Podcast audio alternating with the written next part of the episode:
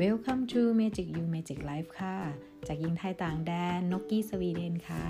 วันนี้นกได้เอาประสบการณ์ชีวิตในต่างแดนมาเล่าแบ่งปันเพื่อนๆได้ฟังนะคะอาจจะเป็นสนุกบ้างตลกบ้างและมีสาระความรู้นะคะโปรดติดตามกันต่อนะคะ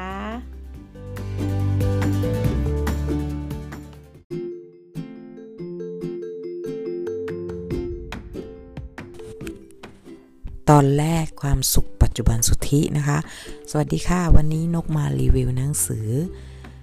ของท่านอาจารย์นพดลนะคะอ่านแล้วอยากรีวิวจริงๆนะคะวันนี้เป็นเอพิโซดที่สามสิบเก้าเนาะขอเป็นสิ่งดีๆให้กับเพื่อนๆทุกคนมีสาระบ้างนะคะวันนี้นกเริ่มอ่านหนังสือได้เป็นวันแรกแล้วบอกตรงๆจริงๆไม่ยังไม่อยากหยุดอ่านเลยนะคะแต่ว่าต้องทำภารกิจอื่นมันมีอะไรที่ต้องจัดการอีกเยอะก็เลยโอเคไม่เป็นไรเราก็กลับไปอ่านใหม่แต่ว่าคิดว่าน่าจะจบเร็วมากหนังสือเล่มนี้เพราะเป็นหนังสือที่อ่านแล้วไม่อยากหยุดจริงๆค่ะบอกได้เลยถ้าถ้าคุณได้อ่านทั้งกระดาษทั้งรูปเล่มทั้งการสัมผัสที่กระดาษแล้วก็เนื้อหาสุดยอดเข้มข้นมากวันนี้นกจะรีวิวแค่ตอนที่นกอ่านจบนะคะก็จะมีไม่กี่ตอนเองค่ะตอนแรกก็คือพออ่านแล้วอยากบอกอ่ะอยากบอกต่อพออ่านแล้วมองย้อนมองดูตัวเองแล้วเออเนาะมันใช่เหมือนกันแต่ก็อาจจะเป็นสตอรี่คนละรูปแบบประสบการณ์ที่ต่างกันกับที่ท่านอาจารย์เขียนนะเนาะท่านอาจารย์นพดลท่านเขียนไว้อย่างข้ออันแรกที่นกอ่านตอนแรกนะคะเราควรอดทนในสิ่งที่ไม่ควรอดทนก็เหมือนกับว่าเราเราต้องควรอดทนในสิ่งที่เราควรอดทนอันนี้มันก็คือคำตอบที่ใช่เลยนะคะแต่บางคนยังหาคำตอบไม่ได้ว่าอันนี้ควรหรือไม่ควรอย่างท่านอาจารย์ยกตัวอย่างทำนองว่าเราเอ่อเดี๋ยวนะคะเดี๋ยวนกจะยกตัวอย่างสั้นๆให้อย่างที่ท่านเขียนว่าสิ่งที่เรากำลังจะบอกคือมนุษย์ฉลาดขึ้นสามารถสร้างเทคโนโลยีได้ต่างๆที่ทำให้ชีวิตเราง่ายขึ้นดังนั้นคนรุ่นหลังย่อมไม่เข้าใจเวลาคนรุ่นเก่าพูดใช้คำว่ารู้ไหมสมัยก่อนกว่าจะกินต้องรอนานแค่ไหนนี่รอไม่กี่ชั่วโมงยังบ่นไม่อดทนเลยมันก็คือเราอดทนในสิ่งที่เราเขาเรียกว่าอะไรเราไม่เคยอดทนในสิ่งที่เราควรอดทนเนาะเอออะไรประมาณนี้นะคะแล้วก็อย่างที่นกอ่านอ่านแล้วนกชอบก็คือสิ่งที่ท่านอาจารย์เขียนไว้ว่าความอดทนมันมีมากพอหรืออดทนน้อยพอมันอยู่ที่ความสำคัญในสิ่งที่เราอดทนเนาะมันจะมีแบ่งเป็นสามกลุ่มอย่างกลุ่มแรกคืองานนั้นต้องมีเป้าหมายของชีวิตและเราก็อดทนกับสิ่งที่สิ่งนั้นสูงมากอันนี้ผมว่าถูกทางแล้วครับยกตัวอย่างเช่นเราอยากเป็นนักธุรกิจที่ประสบความสำเร็จเราต้องเริ่มหาความรู้อ่ะอันนี้คือกลุ่มที่หนึ่งอันนี้นกไม่ได้อ่านทั้งหมดนะคะนกอยากให้ไปอ่านเนื้อหาเองนกย่อมาให้นะคะอย่างกลุ่มที่สองนะคะก็คืออย่างกลุ่มที่หนึ่งนกสรุปกลุ่มที่หนึ่งก่อนสำหรับตัวนกเองเนาะเขาบอกว่าอย่างถ้าคนทำงานประจำต้องการความสำเร็จต้องการเป็นนักธุรกิจก็ต้องหาความรู้มันอาจจะดูรู้สึกยากและลำบากสำหรับคนที่ไม่ได้ชอบงานด้านนี้เลยสำหรับนกนะคะอันเนี้ยยอมรับเลยว่านกอดทนกับมันสูงมากประสบการณ์ชีวิตนกตลอดชีวิตนกเป็นลูกจ้างคนไม่ได้นั่นคือสิ่งที่นกไม่อดทนอ่าเดี๋ยวนกเล่าให้ฟังสมัยตอนที่นกเรียนจบใหม่ๆนกได้ทำงานบริษัทเทปบริษัทนึงเนาะแต่ตอนนี้รู้สึกว่าปิดตัวไปแล้วเนาะก็พี่ชายก็คือเด็กเส้นพี่ชายอยู่ในบริษัทนั้นแล้วก็พี่ชายก็เลยฝากให้ไปทำอยู่แผนกแพ็คเทปใส่ตลับเทปอะไรพวกเนี้ยเสร็จแล้วนกทำได้แค่ครึ่งวันค่ะนกก็ไม่ทำอีกเลยด้วยเหตุผลเพราะนกไม่ยอมอดทนคำว่าไม่อดทนไม่ใช่งานหนักหรืองานเหนื่อยแต่มันนกไม่อดทนกับผู้บัญชาการคือเรียกว่าอะไรหัวหน้าแผนกคือการสั่งงานหัวหน้าแผนกไม่ไม่ไม่โอเคสำหรับนกคือเขาบอกว่าให้นกเอาเทปใส่ตลับเอาเทปกระเอ่อกระบะนี้ใส่ตลับนี้นะนกก็ยังงงสงสัยแต่นะตอนนั้นอาจจะเป็นเราเราเป็นเด็กเนาะแล้วเราไม่กล้าที่จะถามหรือจะเถียงหรือจะอะไรทั้งสิ้นเราก็เลยไม่ได้ค้านว่าอ้าวแล้วไอ้ปกหน้าเทปอันไหนอ่ะเพราะว่าตลับเทปอ่ะมันก็มีแค่ชื่อเพลงกับไอ้นี่ใช่ไหมแล้วปกเราก็ไม่รู้อยู่ที่ไหนเพราะเราเพิ่งไปทำงานวันแรกเรายังยังไม่สามารถรู้ถึงแม้เขาจะบอกก็จริงแต่เราไม่สามารถจดจำได้หมดทุกอย่างหรอกเอาจริงป่ะนกก็ใส่เขาก็เดินมาว่านกว่าทำไมโง่อย่างนี้ล่ะทำไมไม่ใส่ปกอ้าวนกก็เลยคำว่าโง่มันสะกิดอารมณ์นกมากเพราะนกคิดว่านกไม่ได้โง่แต่ว่านกแค่ไม่เข้าใจสิ่งที่เขาบอกนกก็เลยบอกว่าอ้าวโทษนะคะพี่ไม่ได้บอกหนูว่าปกอันไหน มันมีปกเยอะแยะมากเลยหนูก็เลยไม่รู้แล้วเขาก็แบบไม่พอใจนกก็บอกไม่เป็นไรหลังจากนั้นก็เป็นพักเที่ยงนกใส่ไปได้หลายร้อยตลับแล้วนะแต่นกก็ไม่เข้าใจว่าทำไมเขาให้นกใส่ตลับแต่เราก็คือเด็กตอนนั้นอายุแค่เพิ่งจบมอสามเองตอนนั้นนะคะนกเพิ่งจบมอสามแล้วก็ไปทำงานจ็อบช่วงปิดเทอมอะไรประมาณนี้ค่ะแล้วนกก็เลยบอกโอเคไม่เป็นไรถ้างั้นก็กลับบ้านกินข้าวกินข้าวเที่ยงปุ๊บนกกลับบ้านเลยนกไม่ทำงานพี่ชายก็มาว่าว่าทำไมทำอย่างนี้ทำตัวอย่างนี้หัวหน้ามาฟ้องบอกว่าถ้าพี่ฟังแค่เสียงหัวหน้าพี่ก็จะได้เจอสิ่งที่หนูแย่ๆแต่ถ้าพี่ฟังเสียงของหนูพี่อาจจะรู้ว่าใครที่เป็นผู้ผิดนะคะจบค่ะนั่นแหละค่ะคือประสบการณ์ของนกไม่อดทนค่ะเพราะมันมันผิดพลาดตั้งแต่เริ่มต้นนกมองแล้วว่านกอยู่ตรงนี้ไม่ได้แล้วนกก็เลยเห็นว่าตัวนกเองอ่ะทำงานเป็นลูกจ้างคนไม่ได้เป็นลูกน้องคนไม่ได้ไม่ใช่เพราะนกหญิงยักษ์โสแต่นกเป็นคนที่เป็นคนที่เขาเรียกว่าไงคะมันต้องชัดเจนค่ะคนที่เป็นเจ้านายหรือเป็นหัวหน้านกต้องชัดเจนถ้าไม่ชัดเจนนกไม่สามารถทำงานกับคนประเภทนี้ได้แต่ถามว่านกเคยเป็นลูกจ้างคนไหมเป็นค่ะนกก็อดทนทำมาหลายที่นะคะอย่างหลังจากนั้นนกก็ไปทำงานที่โรงแรมพี่สาวเนาะก็เขาก็อบรมสั่งสอนการมารยาทเอออันนี้เราชอบเพิ่งเราชอบเสิร์ฟอาหารการเข้าอาหารก็นกก็ไปทำไปทำตั้งแต่เรียนอยู่แล้วจริงๆทำเป็นจ็อบพิเศษรายได้พิเศษอยู่แล้วช่วงเสาร์อาทิตย์เนาะเวลาเขาต้องการเด็กทำงานพาร์ทไทม์อะไรเงี้ยนกก็ไปเพราะนกเป็นคนที่ชอบเรื่องนี้มันอาจจะฝังเข้ามาในครอบครัวนกก็ได้เพราะครอบครัวนกทำงานบริการเกือบทั้งหมดเลยเนาะครั้นี้นกไปแล้วนกก็ชอบพอถึงเวลานกออกจากงานนกก็เลยเลือกทำสันนี้ดีฝ่าสิ่งที่เราชอบนี่ไงคะนกอดทนนกก็โดนดุโดนว่าโดนด่าทั้งพี่สาวทั้งหัวหน้างานทั้งอะไรหลายอย่างโดนคือเราเป็นเด็กเราก็ต้องยอมรับเราก็เขาดุด่าว่าอะไรเราก็ยอมเพราะเราอยากเรียนรู้ตอนนั้นนกอยากเรียนรู้มากๆคือนกอยากได้ภาษาเพราะว่านกทำในแผนก coffee shop มันจะได้สื่อสารภาษาอังกฤษมากขึ้นคือนกชอบภาษามากๆเลยตั้งแต่เด็กแต่ก็ยังไม่สามารถเรียนเก่งได้ทุกวันนี้แต่วันนี้เริ่มต้นแล้วค่ะอดทนเรียนกับมันให้สำเร็จแล้วค่ะแล้วพอนกได้เรียนรู้ได้ตรงนั้นตรงนั้นเป็นอะไรที่ทำให้ต่อยอดชีวิตนกได้ถึงทุกวันนี้นะคะงานเซอร์วิสงานบริการทำให้เราเข้าถึงอารมณ์ลูกค้าเป็นนั่นคือสิ่งที่นกอดทนและนกได้ทำให้นกรู้ว่าเวลาเจอลูกค้าประเภทนี้เราจะตอบรับมือกับลูกค้ายังไงอย่างพวกงี่เง่าพวกที่เอาข้ออ้างหรือความผิดโยนให้คนอื่นทั้งๆที่สิ่งพวกนั้นนะมันเป็นแค่ความที่คุณต้องการมากกว่ามันไม่ใช่สิ่งอะไรที่ผิดเลยนกก็สามารถรับมือกับลูกค้ากลุ่มนี้ได้จนทำให้นกถึงมีร้านอยู่ในเมืองนอกได้นี่คือสิ่งที่นกได้เรียนรู้จากโรงแรมนั้นเลยนะคะนกขอบอกก็ได้ว่าโรงแรมโรยัลรัตนโกสินทร์เป็นสถานศึกษางานบริการที่เยี่ยมยอดมากที่สุดสำหรับนกนกนึกสำนึกลูกคุณโรงแรมนี้ตลอดสำนึกลูกคุณลุงป้านาอาพี่น้องหัวหน้าในนั้นตลอดนกกลับไปทุกครั้งเพราะพี่สาวนกก็ยังทำงานอยู่นกก็ยังกลับไปขอบคุณสถานที่ขอบคุณอาม่าอาม่าเจ้าของโรงแรมเก่าท่านเสียไปแล้วเนาะท่านเอ็นดูนกมากทั้งอ่าอาม่าแล้วก็อ้อยหลายหลายคนที่เป็นผู้ใหญ่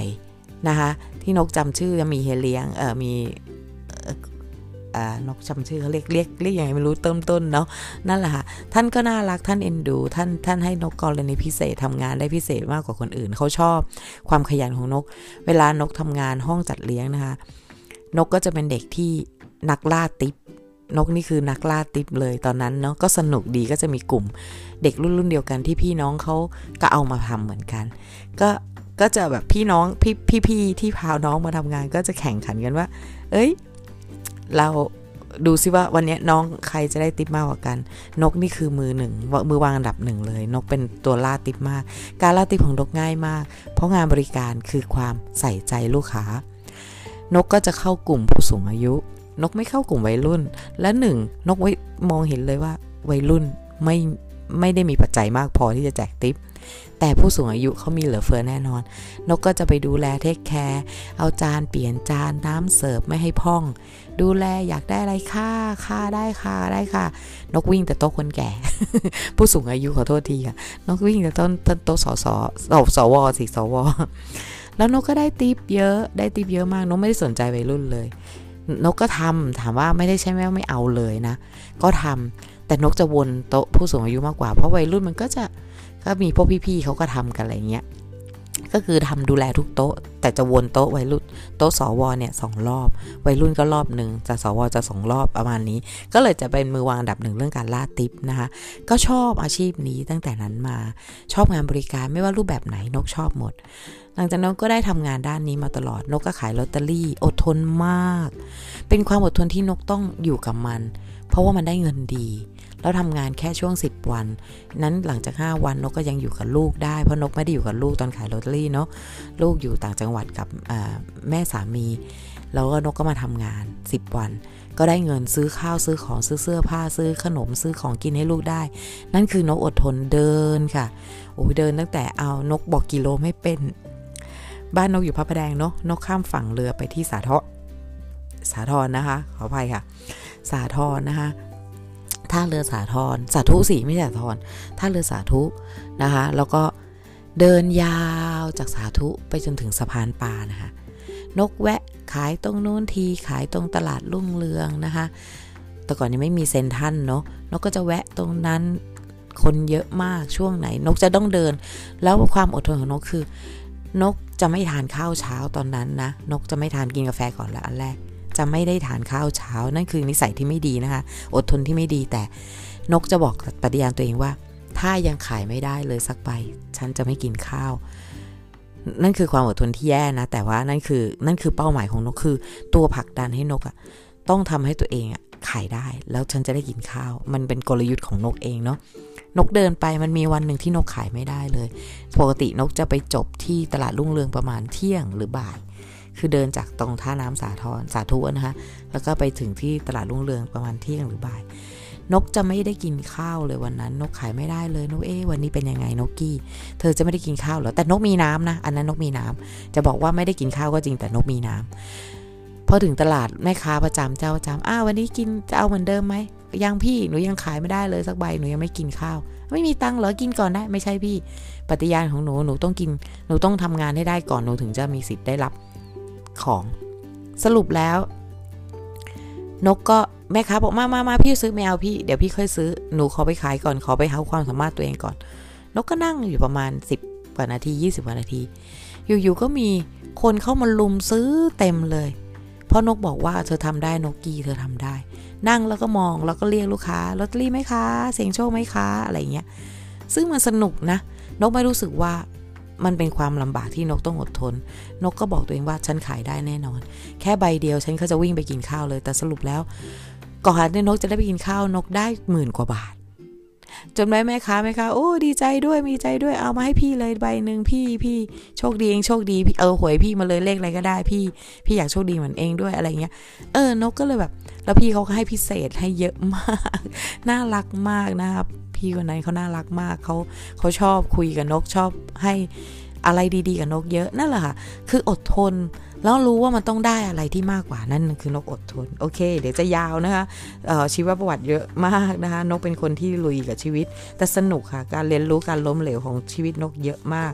แต่ทุกอย่างมันคือบทเรียนที่นกมีชีวิตที่ดีได้นะคะอันนี้คือความอดทนที่นกยกตัวอย่างให้ฟังนะคะนกไม่ได้อ่านมันมีกลุ่มที่สองเกี่ยวกับเป้าหมายอันเนี้ยมันก็เข้าเล่าไปแล้วเมื่อกี้เนาะงานนั้น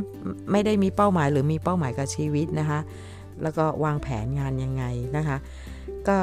นั่นคือสิ่งที่นกเล่าให้ฟังทั้งหมดแล้วนกเลยไม่ได้อ่านหัวข้อให้ฟังแต่น่าอ่านมีกลุ่มที่สามเนี้ยกลุ่มที่สี่อย่างเงี้ยก็จะมีคืองานที่ตอบโจทย์กับเป้าหมายนั่นคือเราต้องอดทนกับมันนะคะ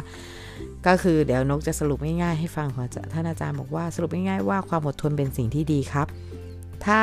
เราอดทนในสิ่งที่ควรอดทนความอดทนก็เหมือนทรัพยากรอื่นๆเช่นกัน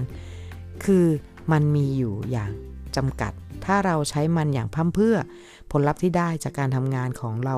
มันก็จะไม่ดีแต่ถ้าเราเลือกใช้ให้ถูกที่เห็นไหมคะที่นกบอกนกอดทนและเลือกใช้ถูกที่สุดท้ายเราก็จะประสบความสำเร็จนั่นคือถูกต้องที่อาจารย์เขียนทุกอย่างเลย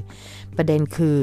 ตอนนี้เราเคยถามตัวเองแล้วหรือยังว่าอะไรคือเป้าหมายของชีวิตเรานี่อาจารย์นิ่งทวนอย่างนี้ชอบบทสรุปอาจารย์นิ่งทวนอย่างนี้นะคะถ้าได้ตรงนั้นแล้วคำถามว่าเราจะทนทำสิ่งนั้นต่อไปหรือไม่ก็คงไม่ใช่คำถามที่ยากแล้วในการหาคำตอบจริงไหมครับ นี่นะคะก็ขอบคุณทุกท่านที่ทนอ่านจนจบท่านอาจารย์ก็มีตลกตลกเนาะก็สนุกค่ะแล้วก็อันนี้คือบทแรกเองนะแต่นกยกชีวประวัตินกมายาวนานไอ้นกให้อีกอ่านกคิดว่านกคงจะไปได้เร็วแล้วล่ะหลังจากนี้เพราะอันแรกพอนกอ่านปุ๊บฉันต้องทำพอดแคสต์ความคิดนกเลยนะแล้วนกก็อ่านหนังสือให้จบในเวลาที่นกต้องการแล้วนกก็ตั้งใจทำพอดแคสต์ในอันนี้จริงๆนะคะค่ะอันอันนั้นที่สองนะคะหัวข้อที่สองที่อาจารย์เขียนมาก็คือ หนึ่งเปอร์เซ็นต์ ที่ดีขึ้นอันนี้นกชอบมากอันนี้ท่านอาจารย์บอกว่าเอ่อได้อ่านหนังสือเล่มนึงแต่จำไม่ได้ว่าเล่มไหนคงไม่ได้ให้เครดิตนะครับอะไรเงี้ยอ่าเอาเป็นว่าอันอันนี้ไม่ได้ไม่ได้คิดเองท่านอาจารย์ก็น่ารักนะแต่อยากแชร์ให้ฟังฮะท่านก็ให้เครดิตถึงแม้ท่านจำไม่ได้แต่ท่านก็บอกเราท่านให้เครดิตแต่ท่านไม่สามารถจำผู้ให้เครดิตได้ท่านก็ให้ตัวอย่างมาว่าสมมติว่าเรามีคะแนนร้อยคะแนนเต็มนะคะจะสะท้อนถึงอะไรก็ได้ครับในร้อยคะแนนเต็มสามารถเรื่องการเงินหรือการงานหรืออะไรก็ได้แล้วแต่แล้วบอกว่าต่อมาเราลองมาคิดดูถ้าเราต้องการเปลี่ยนแปลงอะไรเราทำแค่ หนึ่งเปอร์เซ็นต์ อันนี้นกเคยเจอบทความหรือเจอคำสอนในสัมมนาเยอะมากเปลี่ยนแค่ หนึ่งเปอร์เซ็นต์ หนังสือหนังสือหนังสือก็มีเขียนนะคะหนังสือถ้าจำไม่ผิดหนังสือคิดแบบยิวทำแบบญี่ปุ่นเขียนข้อนี้เหมือนกันเนาะถ้านกจำไม่ผิดนะคะต้องขออภัยถ้าผิดพลาดแต่รู้สึกว่าเจอเยอะคำว่า หนึ่งเปอร์เซ็นต์ นกเลยสนใจอาจารย์เขียนหัวเรื่องมาแค่ หนึ่งเปอร์เซ็นต์ ที่ดีขึ้นนกก็เลยเฮ้ยคำนี้เราเจอบ่อยแต่เราอาจจะได้คำยังไม่เข้าใจความหมายของมันอย่างเต็มที่พอมาอ่านอันนี้ยิ่งเข้าใจใหญ่เลยเพราะอาจารย์บอกว่าแค่ดี หนึ่งเปอร์เซ็นต์ นะคะเราก็มีคะแนนเพิ่มขึ้นแล้วหนึ่งร้อยคูณ หนึ่งจุดศูนย์หนึ่งอ่าอันนี้เป็นเป็นลักษณะลักษณะการคำนวณและวัดผลได้นี่แนวอาจารย์นพดลล่มโพเลยนะคะก็เท่ากับหนึ่งร้อยหนึ่งถูกไหมคะก็ดูน้อยใช่ไหมอาจารย์บอกเหมือนกับเราไม่ได้เป็นไม่ได้ไปไหนเลยอ่าแต่นกไม่ได้อ่านให้หมดทุกข้อนะคะคราวนี้อาจารย์ก็เลยบอกว่าลองทำดูลองทำดูว่าอย่างอย่างนกอ่านกตัวตัวอย่างอ่าเดี๋ยวนกอ่านเรื่องนี้ก่อนดีฝ่าเอาสรุปก่อนถ้าอาจารย์บอกว่าก็ลองทำดูแล้วลองลองคิดคำนวณสิถ้าเราเปลี่ยน หนึ่งเปอร์เซ็นต์ ในสามร้อยสิบห้าวันแล้วคูณนี่นกข้ามนะคะนกข้ามแต่จริงๆหนังสืออาจารย์เขียนละเอียดมากแต่นกข้ามสรุปให้เลยเดี๋ยวยาวเดี๋ยวมันจะยาวพอดแคสต์นะฮะเขาบอกว่าถ้าทำเอ่อเอาหนึ่งร้อยคูณสามร้อยหกสิบห้าวันมันก็จะได้เท่าไหร่ให้ลองคิดดูเอาก็คือท่านอาจารย์ทำตัวเลขคำนวณให้เลยนะคะเขียนว่าคะแนนเราจะเพิ่มขึ้นเป็นหนึ่งร้อยคูณ หนึ่งจุดศูนย์หนึ่ง แล้วก็ยกกำลังสามร้อยหกสิบห้าเนาะเท่ากับ สามพันเจ็ดร้อยเจ็ดสิบ สามพันเจ็ดร้อยเจ็ดสิบแปดจุดสาม แปลว่าเราจะดีขึ้นกว่าเราในปีนี้แล้วถึงประมาณสามสิบแปดเท่าอ่าเห็นไหมนั่นก็คือสิ่งที่นกเอามาดัดแปลงชีวิตตอนที่นกเขียนเออตอนที่นกอ่านหนังสือคิดแบบยิวทำแบบญี่ปุ่นแล้วขณะนั้นพอดีได้เจอพอดแคสต์อาจารย์นพดลพอดีเลยค่ะก็ได้เจอปุ๊บนกก็เอาตัวนั้นมาทำกับการเปลี่ยนแปลง หนึ่งเปอร์เซ็นต์ ของชีวิตหนึ่งคือเรื่องสำคัญเลยคือการอ่านเพราะนกอยากเป็นนักเขียนนกอยากเขียนสิ่งที่นกมีประสบการณ์แล้วก็ความรู้ที่นกมีซึ่งนกบอกได้เลยว่านกมีความรู้เยอะมากที่มันในต่างรูปแบบแต่มาต่อลงตัวเป็นจิ๊กซอว์ที่ดีได้อย่างที่นกบอกเมื่อกี้นกเรียนเรื่องเกี่ยวกับงานเซอร์วิสการการดูแลเอ่อการเซอร์วิสผู้คนการบริการจากโรงแรมในการทำงานนกไม่ได้ไปโรงเรียนสถาบันไหนเลยแต่นั่นนะบอกได้เลยว่าเป็นสถาบันการเรียนที่ดีที่สุดเพราะคุณลงมือทำทันทีเห็นไหมคะแล้วนกก็มาอยู่ๆนกมาจับพัชผูขายลอตเตอรี่มันไม่ได้เกี่ยวกับงานบริการเลยถูกไหมคะแต่หัวใจมันคือการบริการเช่นเดียวกันแล้วตอนนี้นกมาอยู่งานบริการเกี่ยวกับการนวดเห็นไหมคะนกไม่ได้เกี่ยวกับเรื่องเรื่องเอ่อการบริการเกี่ยวกับเซอร์วิสเกี่ยวกับเอ่อโรงแรมเลยแต่มาจบที่การนวดมันก็คืองานบริการหัวใจของมันมาลงตัวได้ทุกอย่างแค่คุณเข้าใจสิ่งที่คุณชอบแล้วคุณเรียนรู้มันนกก็เลยได้ หนึ่งเปอร์เซ็นต์ นี้มาพัฒนาเรื่องเกี่ยวกับการเขียนหนังสือพอได้เจอท่านอาจารย์นพดลทางพอดแคสต์นพดลสตอรี่นะคะแล้วก็อ่านหนังสือช่วงนั้นอ่านหนังสือเริ่มอ่านหนังสือแล้วเริ่มได้เริ่มเริ่มอยากกลับเป็นนักอ่านอยากเป็นนักเขียนก็หัวใจของคนนักเป็นนักเขียนคือต้องอ่านให้ให้ได้เก่งด้วยไม่ใช่แค่เขียนเก่งนกก็เลยเริ่มพอเจออาจารย์จากการแนะนำของคุณลวิทย์นะคะที่มิชชั่นทูเดอะมูนว่าถ้าใครอยากเป็นนักเขียนนักอ่านที่ดีติดตามท่านนพดลล่มโพใน นพดลสตอรี่พอดแคสต์และนกก็ตามท่านมาตลอดหกเดือนนี้แล้วนะคะการเปลี่ยนแปลงนกดีมากเพราะนกทำ หนึ่งเปอร์เซ็นต์ ทุกวันหนึ่งอ่านหนังสือให้ได้ทุกวันค่ะอ่านหนังสือได้ไม่หนังสือหรือบทความในมือถือนกอ่านทุกวันค่ะเมื่อก่อนไม่ค่อยได้อ่านเมื่อก่อนจะดูแต่หนังดูวิดีโอดู YouTube ดูบอดแคสต์แต่นกต้องอ่านตอนนี้นกต้องมีถ้าวันไหนนกไม่ได้หยิบหนังสือนกต้องมีบทความในมือถือต้องได้อ่านแต่หนังสือนกตั้งใจอ่านจับให้ได้ทุกวันนกวางให้มันเจอได้ทุกที่ให้นกหยิบอ่านได้ง่ายๆนกมีทุกที่เลยที่ร้านกี่ร้านนกมีสองร้านก็อยู่ที่ร้านต้องแบกแต่กระเป๋านกอะลูกๆชอบแซวแม่แบกอะไรนะฉันแบกความรู้กระเป๋านกมีหนังสือหนาๆอยู่สองสามเล่มที่นกจะอ่านประจำเล่มไหนเสร็จแล้วนกก็ออกจะพกไปทุกที่ว่างเมื่อไหร่หยิบอ่านอย่างเงี้ยค่ะก่อนนอนหรือตอนเช้าอย่างวันนี้นกได้อ่านตอนเช้านกก็ดีใจว่านกได้อ่านหนังสือตอนเช้าเนาะวันนี้อยู่ๆสมองดีมากเพราะว่านกใช้คลื่นเสียงตอนก่อนนอนหลับของท่านดังตรึมเนาะก็ชอบคลื่นเสียงแล้วพอตื่นตีสี่กว่าโอ๊ยตายตื่นมาตาสว่างสดใสร่าเริงนอนกับเที่ยงคืนนกก็เลยเออเนาะได้ผลนกใช้มาแล้วล่ะบางวันนกก็ใช้บางวันนกก็ไม่ได้ใช้แต่วันนี้เออใช้แล้วตื่นรู้สึกดีอ่านหนังสือได้ตาสว่างไม่งัวเงียไม่อะไรเลยนะคะรู้สึกดีมากเลยทั้งๆที่นอนช่วงเที่ยงคืนก็ตีว่าหลับได้สี่ชั่วโมงครึ่งเองแต่มันโอ้โหโฟลดีมากเพอร์เฟคมากอันเนี้ยนกจะตั้งใจเริ่มทำให้หนึ่ง หนึ่ง หนึ่งเปอร์เซ็นต์ ทุกวันคือการฟังคลื่นเสียงแล้วหลับมาเนี้ยนกคิดว่ามันดีสำหรับชีวิตนกมากเลยมันตอบโจทย์นกดีมากเลยนะคะนกก็เลยเริ่มอ่านหนังสือแล้วก็เริ่มเขียนบทความเริ่มทำพอดแคสต์อย่างที่คุณได้ยินเนี่ยนั่นก็คือ หนึ่งเปอร์เซ็นต์ ที่นกเริ่มพัฒนาตนเองอาจจะไม่ได้สม่ำเสมอทุกวันแต่นกก็คิดว่านกได้มากกว่าได้มากกว่าที่นกเคยเป็นเมื่อปีที่แล้วเนาะก็โอเคก็ให้กำลังใจนกกันด้วยนะคะอ่ามาต่อนะคะอันนี้ หนึ่งเปอร์เซ็นต์ เนาะนกที่นกชอบมากเลยแล้วก็บทต่อไปนะคะบทต่อไปก็คือเก่งมากลูกคำชมที่ควรระวังอ่าอันนี้นกก็มีตัวอย่างนะคะอันนี้ท่านอาจารย์บอกว่าบางครั้งเราให้คำคำที่พูดกับลูกว่าเก่งมากลูกคำชมที่ควรระวังท่านยกตัวอย่างเหมือนกับเอ่อทำให้เหมือนกับเราทำให้เอ่อเดี๋ยวนะขอนกอนุญาตอ่านท่านให้ให้ตัวอย่างในหนังสือเรื่อง Mindset ที่เขียนโดยโปรเฟสเซอร์ท่านใดท่านหนึ่งนี่แหละนกไม่กล้าอ่าน ชื่อที่ในสแตนฟอร์ดนะคะในมหาวิทยาลัยสแตนฟอร์ดที่เขาเขียน mindset ว่า fix mindset ที่เอ่อเป็นกรอบความคิดแบบยึดติดอาการแบบนี้เราเจอกันอยู่เรื่อยๆนะครับแม้กระทั่งนักกีฬาดังๆที่เราเห็นว่าหลายคนเมื่อเขาขึ้นถึงระดับสูงเช่นในแชมป์โลกโอลิมปิกผลงานเอ่อขึ้นโอลิมปิกแล้วผลงานเขาจะตกต่ำลงอย่างรวดเร็วเนื่องจากเขาเหล่านั้นกลัวความล้มเหลวเพราะว่าเขาได้คำชมจากคนรอบข้างเหมือนกับเช่นที่ลูกเราได้คำชมว่าเก่งมากเก่งที่สุดพอเขากลัวล้มเหลวปุ๊บความเชื่อในการแพ้มันทำให้เสียหน้าละอายเลยทำให้เขาไม่กล้าที่จะพัฒนาตนก็จะไปแข่งขันกับงานกับสิ่งที่เขาคิดว่าเขาทำได้แต่สิ่งที่ยากๆเขากลัวว่าเขาจะล้มเหลวเขาจะไม่ทำแต่คู่ต่อสู้จะไม่เคยหยุดพัฒนาตนนั่นเขาก็เลยเป็นผู้ที่ไม่สามารถไปได้ยาวไกลนะคะนี่คือยกตัวอย่างของท่านอาจารย์นะคะแต่ถ้าคนที่ grow mindset ก็คือจะมีกรอบความคิดที่เติบโตก็จะกล้าที่จะลุยที่จะทดลองทำทดลองแข่งขันในสิ่งที่ยากๆเพื่อจะได้รู้ว่าเราต้องพัฒนาหรือเราสามารถทำได้ไหมนั่นก็คือจริงอย่างนกจะยกเกี่ยวกับลูกนะคะนกมีลูกชายที่ที่เรียนเก่งอยู่เลยระดับหนึ่งเขาเขาจะจะมาบอกกับนกบอกตลอดว่าเขาจะทำเกรดมาให้นกดูตลอดแล้วเขาจะบอกแม่ไม่เคยชมหนูเลยแม่ไม่เคยเอ่อแม่ไม่เคยชมหนูเลยว่าหนูอะไรเก่งหนูได้เกรด C อย่างเงี้ยอะไรเงี้ยอย่างตอนนี้เขาก็ได้ A นะคะเมื่อวานก็คุยเพิ่งคุยเรื่องเกรดนี่แหละว่าเออเขาได้เกรด A แม่ไม่แม่ไม่ภูมิใจตัวลูกชายเลยเหรอสิ่งหนึ่งที่แม่นกตอบได้ก็คือแม่นกอยู่แล้วว่าลูกชายทำได้ภูมิใจแต่รู้ว่าทำได้ดีกว่านั้นด้วยเพราะว่าเขาเป็นคนที่ชอบเอาชนะตัวเองมากกว่าไม่ได้เหมือนกับว่าทำเกรดเพราะนกเคยถามเขาว่าที่อยากได้ที่หนึ่งเนี่ยเพื่ออะไรเพื่อที่จะเก่งที่สุดในห้อง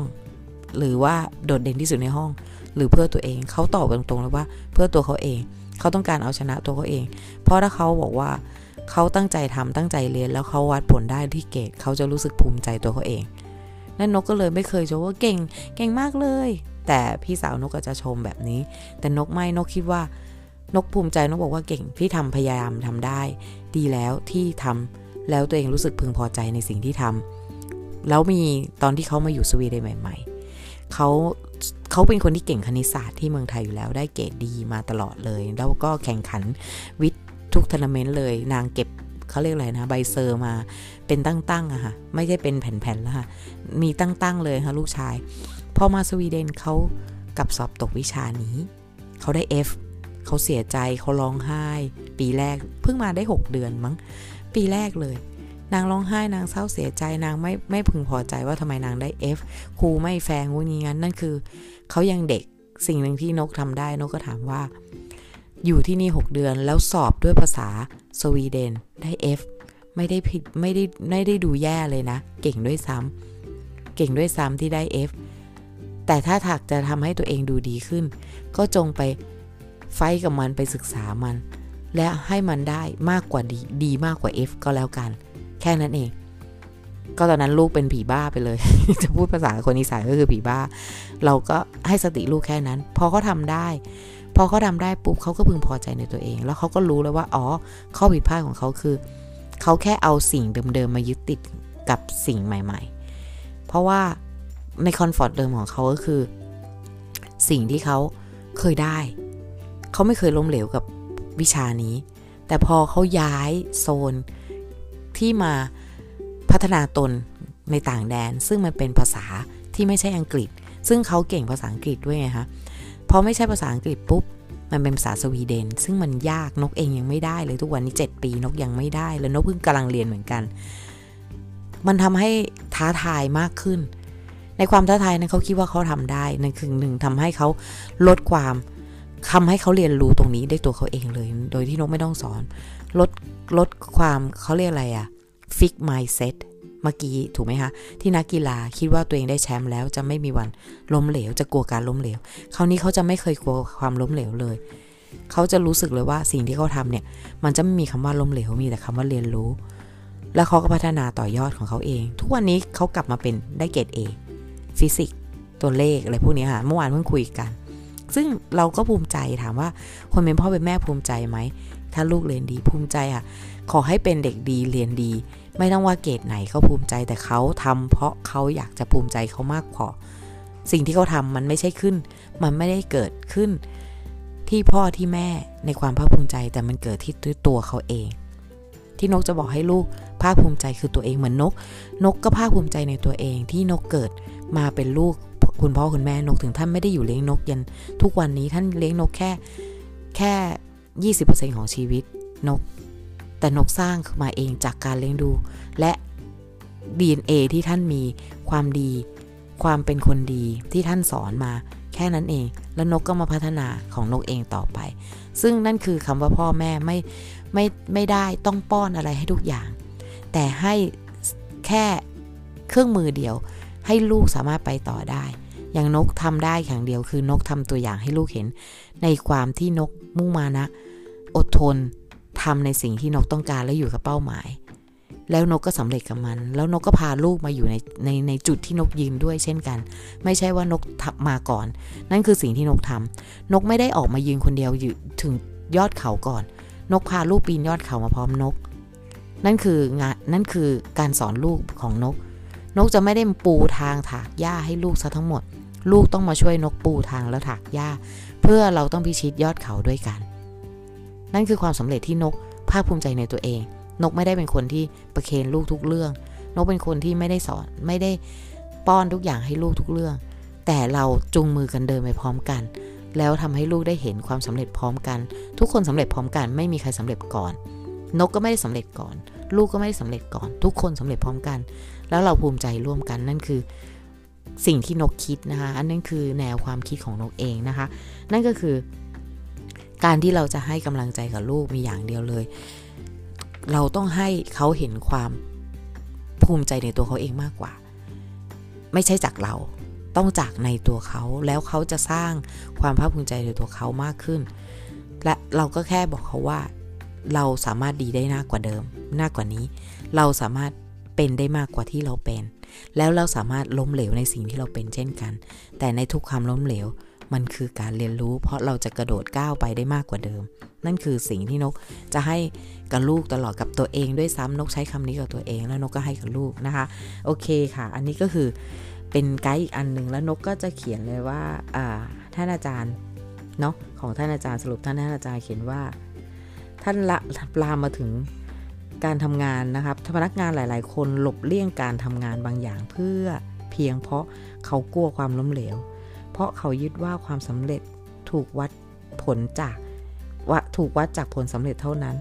บางทีองค์กรนี่แหละที่มีการวัดผลที่เน้นความผลลัพธ์อย่างเดียวและนี่แหละครับเป็นสาเหตุหนึ่งที่ทำให้หลายๆองค์กรไปข้างหน้าได้ยากองค์กรที่ประสบความสำเร็จส่วนมากเขามักจะเน้นว่าล้มเหลวไม่เป็นไรขอให้ได้เรียนรู้เห็นไหมคะบทสรุปคำว่าล้มเหลวมันคือเรียนรู้นะคะเปลี่ยนรอริงเป็นรอเรือนะคะจะโอเคมากเลยแล้วก็พัฒนาต่อไปนะคะโอเคสรุปอันนี้เดนกอีกเลยอีกสองอันเนาะจะยาวซะละมั้งคอร์สพอดแคสต์นี้ไม่เป็นไรค่ะไปกันให้จบนะคะสิ่งที่ควรรู้ก่อนออกจากคอมฟอร์ตโซนอันนี้โอ้โหสุดยอดมากสิ่งที่ควรรู้ก่อนจากคอมฟอร์ตโซนมันอยู่ในหัวนกตลอดเคยมั้งไหมคะว่าเราอยากจะก้าวไปทำอะไรนกนกเคยได้เรียนรู้กับเรื่องการก้าวออกไปทำในสิ่งที่ไม่ถนัดละออกจากคอมฟอร์ตโซนตัวเองเพราะตอนนั้นนกถามตัวเองว่าเราเราอยู่ตรงนี้แล้วเรารู้สึกไม่พัฒนาเลยคือในอาชีพนกอะเนาะแต่นกไม่มองมองแค่มองเห็นในด้านที่ไม่พัฒนาไงเพราะนกไม่เคยคิดพัฒนามันอันนี้เดี๋ยวนกจะจะมาเล่าให้ฟังก็นกอยู่ในอาชีพนวดนกก็รู้สึกว่าเออรายได้ไม่ดีขึ้นเลยยังสร้างตัวไม่ได้เลยหลายปีแล้วนะอะไรเงี้ยนกก็มามองหาว่าเฮ้ยเราทำจะทำยังไงให้งานของเราพัฒนามากขึ้นหรือเราหารายได้ได้มากขึ้นนกก็เลยเริ่มเข้าโซเชียลเน็ตเวิร์คเราก็เริ่มเข้า Facebook เอ่ย ไลน์ เอ่ยเริ่มเข้ากลุ่มดูออนไลน์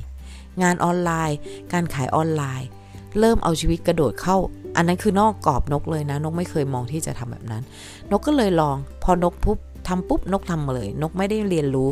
เลยนกลงมือทำเลยนั่นคือสิ่งหนึ่งที่ดีสำหรับคำสำหรับคนที่คิดจะเรียนรู้เหมือนกันเนาะคือล้มเหลวกับมันนกก็เลยเอาตัวเองลงไปเต็มที่เลยค่ะหนึ่งปีเต็มปีนั้นนกทิ้งงานนวดเลยนกไม่ใส่ใจมันเลยไม่สิ่งที่นกรักนะคะงานนี้คือนกรักมากที่สุดเลยไม่ใส่ใจมันเลยเพราะนกคิดว่ามันไม่ได้ทำให้ชีวิตนกดีขึ้นแต่มันก็เลยทำให้นกมองไปหาที่อื่นกระโดดออกสรุปแล้วได้เรียนรู้ค่ะโอ้โหเรียนรู้เยอะมากกับการออกไปขายตลาดออนไลน์เรียนรู้การที่เราจะเอ่อกลุ่มคนที่เราควรที่จะมีอ่าเรียนรู้การสร้างตัวตนบนโลกออนไลน์อันนี้สำคัญมากนั่นทำให้นกถึงได้เป็นนกกี้เอ่อนกกี้สวีเดนขึ้นทุกวันนี้นะคะจะเป็นตัวตนในเพจของนกนะคะก็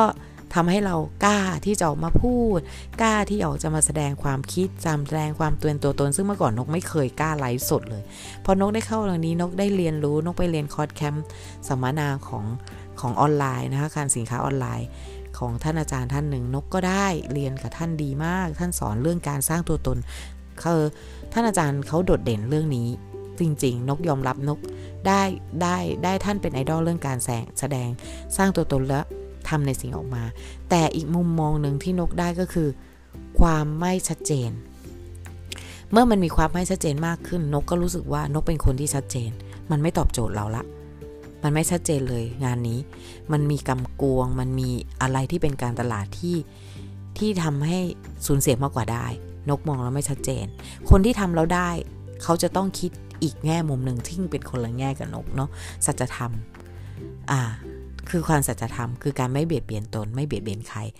พอนกมันไม่ไม่ตอบโจทย์นกข้อนี้นกก็เลยเริ่มถอยเริ่มไม่ใช่พอเริ่มไม่ใช่แต่นกที่ได้ความล้มเหลวครั้งนี้นกก็ได้เรียนรู้เยอะมากอย่างที่บอกเรียนรู้การสร้างตัวตนบนโลกออนไลน์เรียนรู้การรู้ว่าคนประเภทกลุ่มประเภทนี้ความต้องการของเขาคือ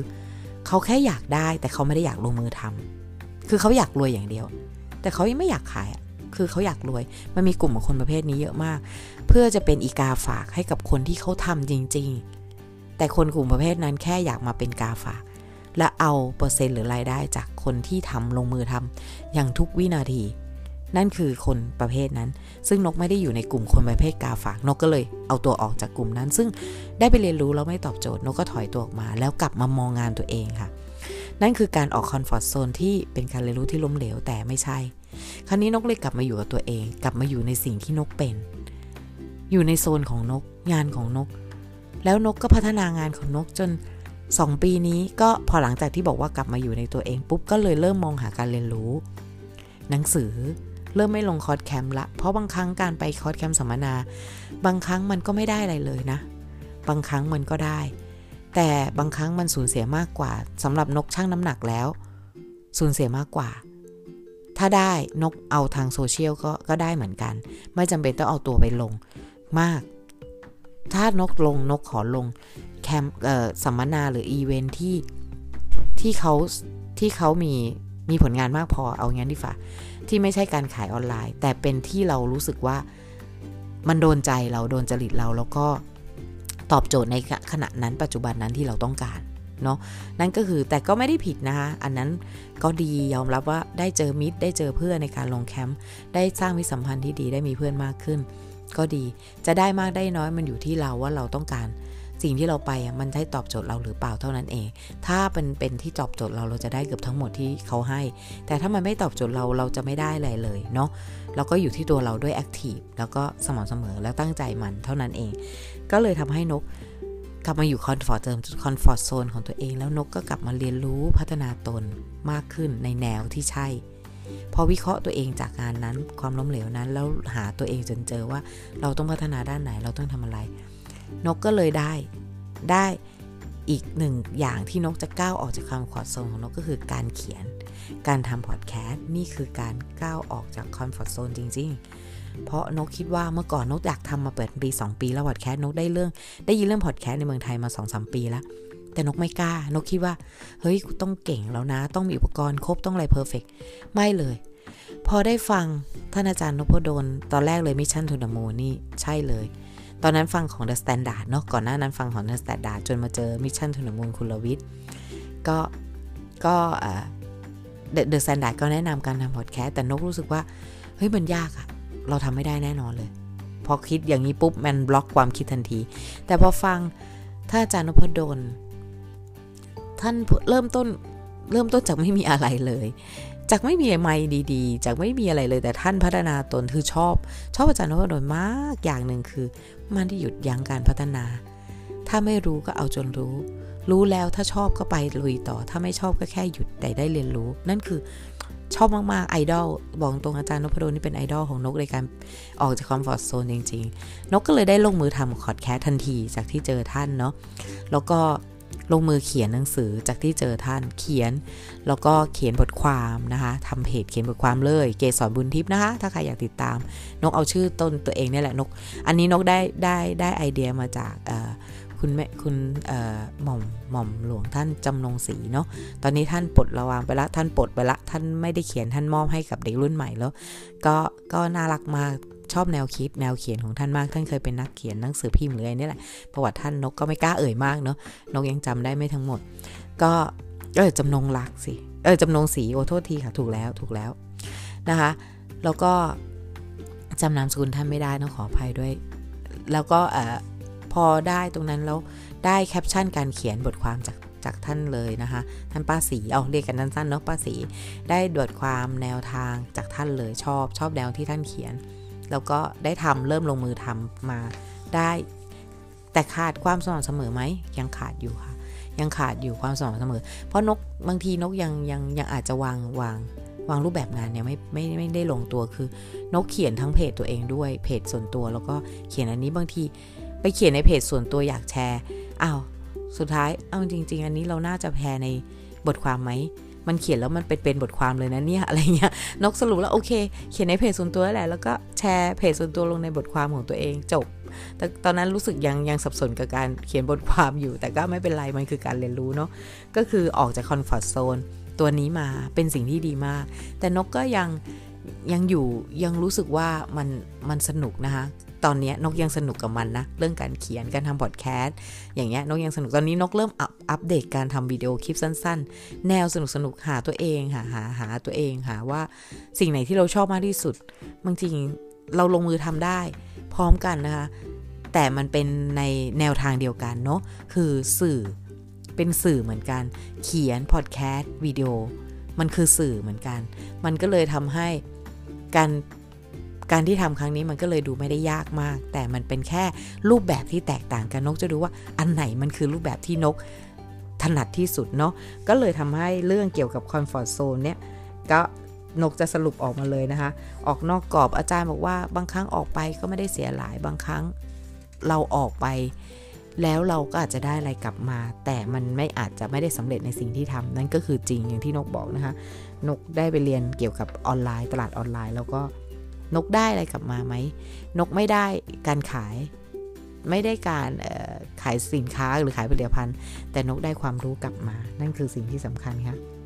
อาจารย์ให้ข้อคิดไว้ประมาณสามข้อนะคะข้อหนึ่งเราจะออกไปทำไมนะคะข้อสองเราพร้อมแค่ไหนและข้อสามออกนอกคอมฟอร์ตโซนแล้วเราจะเสียอะไรไปบ้างนี่คือหัวใจสำคัญที่อาจารย์เขียนให้เลยนะคะถ้าถ้าเราถามตัวเองครบสามข้อแต่อาจารย์ท่านเขียนบรรยายให้แต่ละข้อละข้อเนาะแต่นกไม่ขออ่านแล้วกันอยากให้เพื่อนๆไปอ่านเองสนุกกว่าเนาะก็นกแค่เอาหัวข้อเขาแล้วมาวิเคราะห์ของตัวเองชีวิตประสบการณ์ตัวเองในชีวิตแล้วก็เล่าให้เพื่อนฟังเล่าให้คุณคุณทุกท่านฟังเนาะก็แต่ถ้าถ้าใครอยากเขาบอกท่านอาจารย์ทิ้งท้ายไว้นะคะกับบทนี้ว่าแต่ถ้าใครถามคำถามเหล่านี้ครบแล้วสรุปว่าได้หมดชัดเจนก็ไม่ต้องรอครับออกมากันได้เลยนั่นแหละค่ะอาจารย์นพดลนะคะทิ้งทวนน่ารักตลกทุกอันเลยนกถึงได้ชอบอันนี้สินกโดนใจมากอันนี้นะคะอันนี้อ่าเดี๋ยวนกต่อดีกว่าค่ะเดี๋ยวมันจะยาวไปเนาะขอต่อเป็นเอพิโซดที่สองเนาะเออเอพิโซดที่สี่สิบเนาะเป็นตอนสองดีกว่าเนาะรีวิวงั้นวันนี้ขอแค่นี้แล้วกันนะคะตอนที่สองนกจะมาพูดถึงอิคิไกที่นกเพิ่งตาสว่างกับพัฒนาจารย์ที่อาจารย์เขียนแค่บทความสั้นๆแต่นกเข้าใจมันได้อย่างถ่องแท้เลยค่ะงั้นเดี๋ยวเจอกันนะคะเอพิโซดต่อไปนะคะขอบคุณสำหรับวันนี้ที่ฟังกันนะคะยาวนานมากแล้วก็ขอให้ทุกท่านมีความสุขและสนุกกับชีวิตนะคะอยู่ความสุขปัจจุบันให้มากที่สุดนั่นคือของอาจารย์นพดลค่ะความสุขปัจจุบันปัจจุบันสุทธิโอเคค่ะแล้วเจอกันค่ะขอบคุณค่ะสวัสดีค่ะ